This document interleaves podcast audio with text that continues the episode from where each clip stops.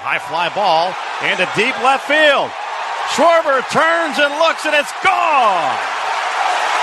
Eloy Jimenez has just hit a two-run bomb, and it's three to one White Sox. Jimenez floats around the bases here at Wrigley Field in his first ever game against his former team. Ah, baseball. I recognize those two guys. Yes, you do, buddy. Darrin Jackson, the pride of Culver City High School, second round draft pick of your Chicago Cubs in 1981, played on the White Sox twice, including the 1994 White Sox DJ, who may have won the World Series had there been a baseball season. I kind of want to start the conversation there uh, with everything that's going on with baseball right now, DJ. First of all, thank you for being on. We really appreciate it. Good to hear you, my friend. Hi, Carm. Yep, great hearing your voice, Andy. Of course, always a pleasure getting back together with you, and uh, it's good hearing your call there on uh, the home run. And for a second, there was a flash that, uh, oh man, it's summer, it's baseball, Yeah. and and and then just like that, you realize, wait a minute, yeah, we're not playing. So it's unfortunate, but uh, you know what? In the end, I'm glad to sit here and have the conversation with you guys about whatever you want to talk about. So yeah, we're going to try to cover a lot here, but let let's start with baseball. And Andy and I were having a discussion to start the show. Listen, I want baseball back. Andy wants baseball back. You want baseball back. But there's this narrative out there, DJ, that if they don't figure out how to play this year, baseball is doomed forever. And I just want to remind everyone that, yeah, maybe they'll lose some fans, but baseball's never going anywhere. We love the game. And if they can't figure it out this season, and fans aren't going to be going to games most likely this year anyway, let, let's not let's not act like baseball's not going to exist in 2021. Like the the game comes back. It was ugly in '94. You didn't have a World Series. It's '95 didn't start on time. But then baseball came back, and we're still here today, and the game is plenty healthy. Do, do, do you see where I'm going with this, or no? Well, yeah, I see where you're going with it, but I mean, honestly, obviously, with me being in the game for as long as I have been, I've been around, you know, lockout strikes. Uh, I've seen baseball missed. I've seen the loss of a World Series. I was with the White Sox in '94, as you pointed out, where baseball was gone, and for the second time in the history of the World Series, it was, was not played, but for reasons that were just contractual. So.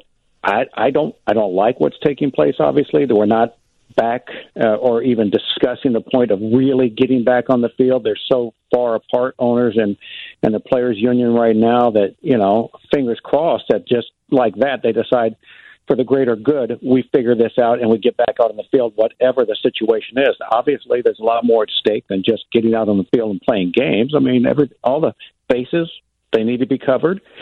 You know, socially right now we can't even go out and do the things in life that we'd like to, but again, I, I do believe that entertainment is a big, important factor in people's lives to sit back, relax, and actually feel some normalcy again. But next season, 2021, obviously, it's the end of a major league contract between the players and the owners, and that's an issue because Yep.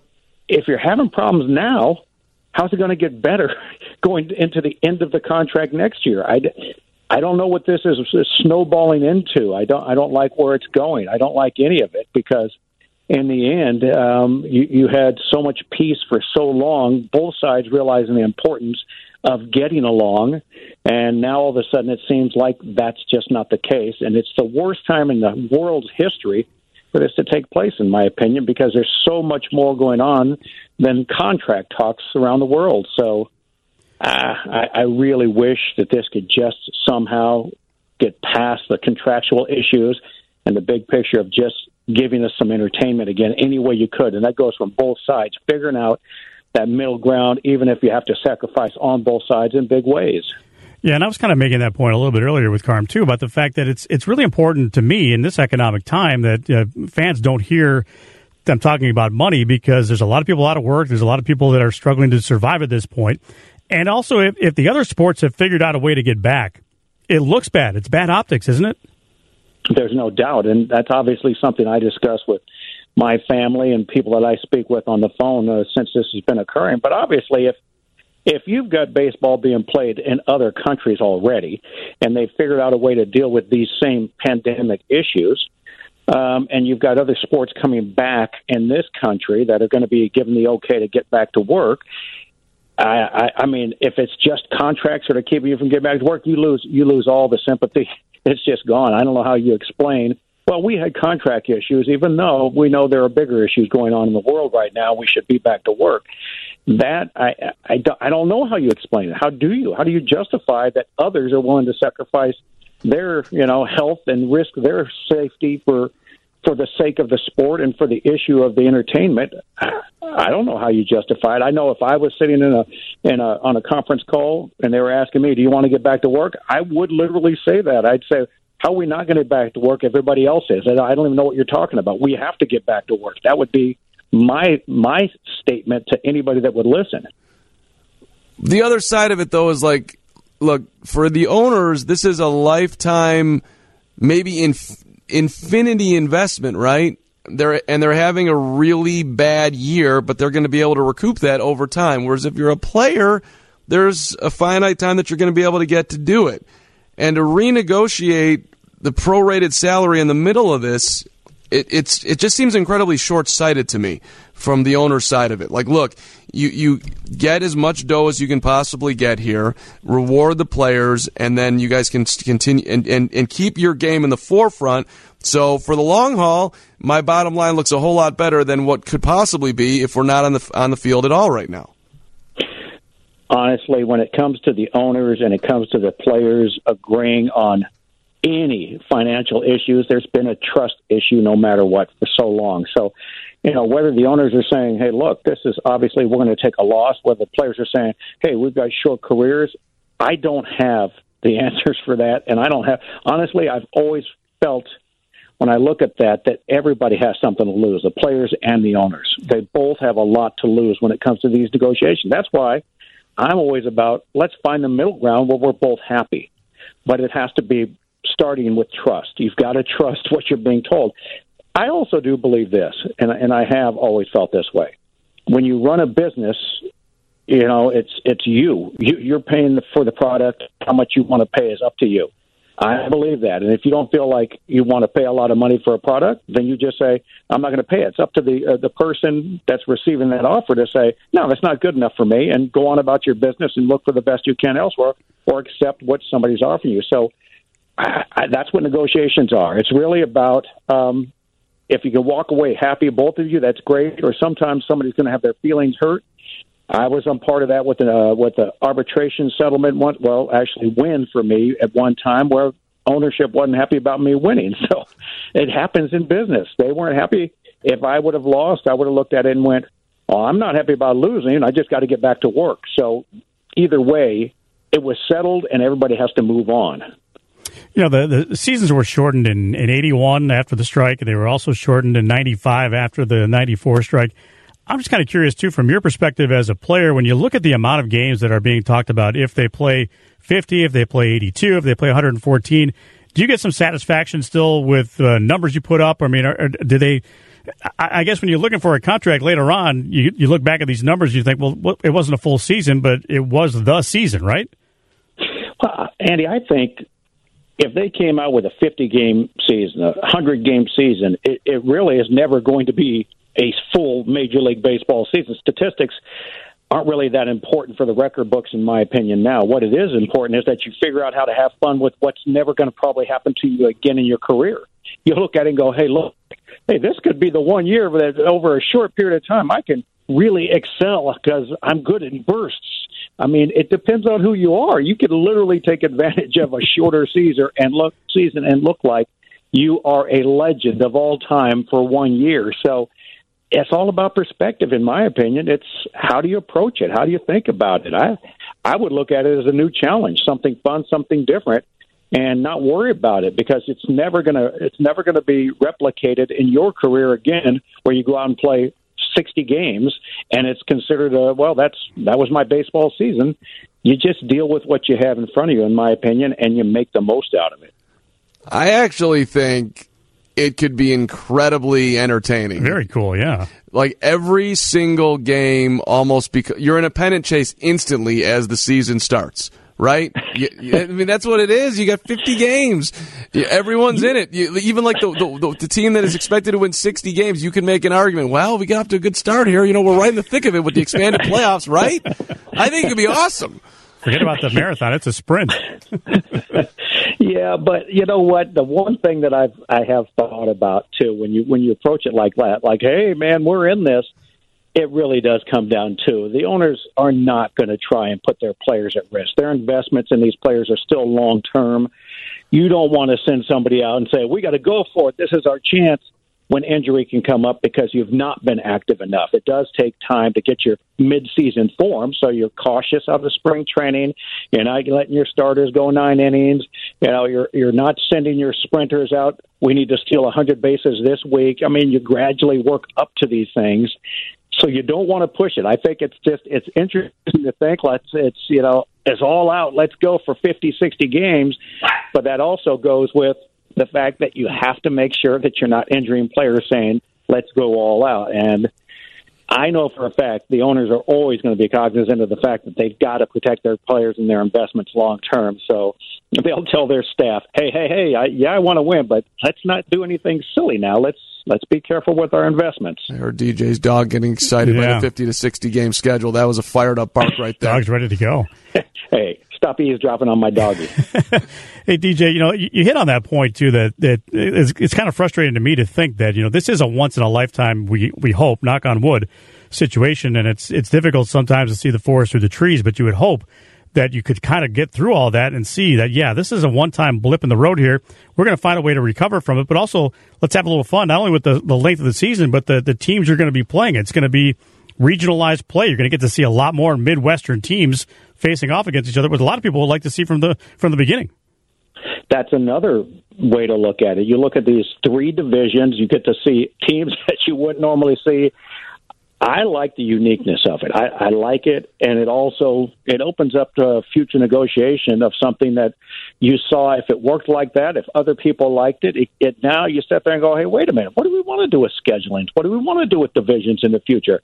Look what we did back in 2019. Look what we did in 2020. Look what we in the comparison of the two years. Look at the attendance. Look at the viewership. I mean, you look at the differences and you look to the future. I mean." it's something that's different and it's interesting. And I don't think that can ever be bad. Darrin Jackson, White Sox radio with us here on 720 WGN.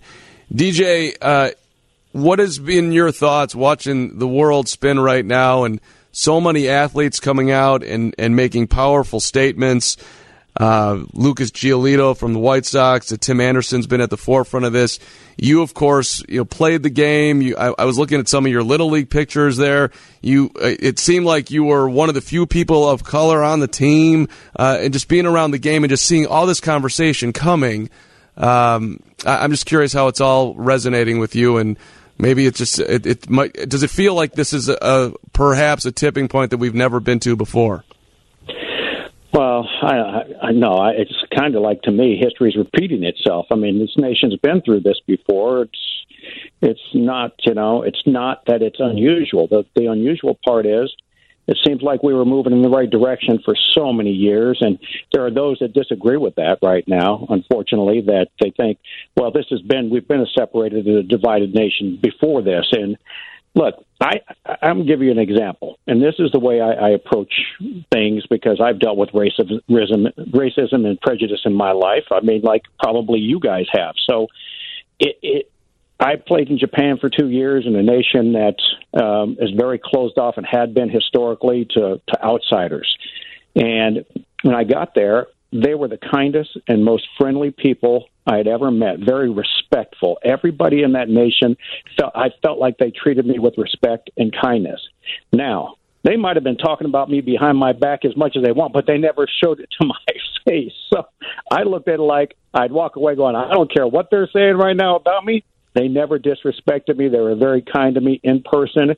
They may not like me, and that's the approach I think we were at. We were at, even though there are people that may feel certain ways in this nation, um, you know what? You weren't disrespecting others. You just kept it to yourself and you got along. And that's what I think has made this nation keep moving forward. But now all of a sudden we have these setbacks once again, and we got to start all over because we've taken steps backwards and progressing to a united, balanced, and equal nation. So, you know, I just look at all this and just like anybody else, just anybody that really truly cares about the betterment of the nation, I think you just look at it and you just shake your head and disgust and disapproval of what what we've been dealing with once again and somehow we've got to come back from these steps taken back and slowly, gradually gain steps forward. It's going to take time, but we got to get there. We've done it. We've got to do it again. DJ, real quick too. I mean, we, we talked about this last week. Carman and I were on the air when uh, all heck was breaking loose here in downtown, and things were going crazy around the nation as well. And uh, it does come down to that one word that Aretha Franklin sang about so well, and it's R E S P E C T, and there's just not enough of it, right? Well, there's no there's no doubt. There's unfortunately too much disrespect to each other's faces, and you know what? How about an open dialogue? How about finding out, learning about people, and and talking to them? It's always been that in the first place. No matter what, just get to know people. I, I don't get it. I hear I hear people condemn total races or or nationalities, and I don't get it. I don't. I, I've traveled in so many places around the world, and I don't make any assumptions till I get there. And it's got nothing to do with the nation itself. It's got to be. It's got to do with the people that I meet, and it's about learning their cultures and fitting into how they are. We do. We have, have to do the same thing in this nation, right? Just learn what the other people in this country are doing, find out about them, and I think you accept them as their differences are not the same as what you would want. But that doesn't matter. You disrespect them. You respect them for the way they act, as long as they're respecting you back. So I, don't know, man. It's it's it's a messed up situation. I love the opportunity to be uh, in the position I'm in and and have a voice in this nation. But at the same time, I'm also fortunate enough to work in an organization that has been on the forefront of advancing minorities and women and putting them in positions of power. And and uh, you know what? I, I'm one of the luckier guys in this nation. I've been around really good people for such a long time that I've never felt uncomfortable or out of place. And I wouldn't change a thing for me personally on how I've been treated in this nation of late. Darrin Jackson, White Sox Radio. Would great to be with you, DJ. We really appreciate it. You know this. I'm... Yeah, Carm. It's really a pleasure to talk to you guys, Andy.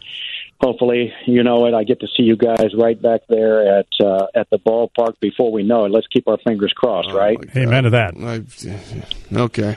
I, I, hope so. I really, really, really, really hope so. I'm. I'm there's a dry. There's a bit of me that's losing a little bit of faith here, Darrin Jackson, but I, but we'll, well, we shall see. I, at, at, the end of the day, though, if I had to bet for the record, I, they'll figure it out. There's too much at stake. They got to figure it out at some point here.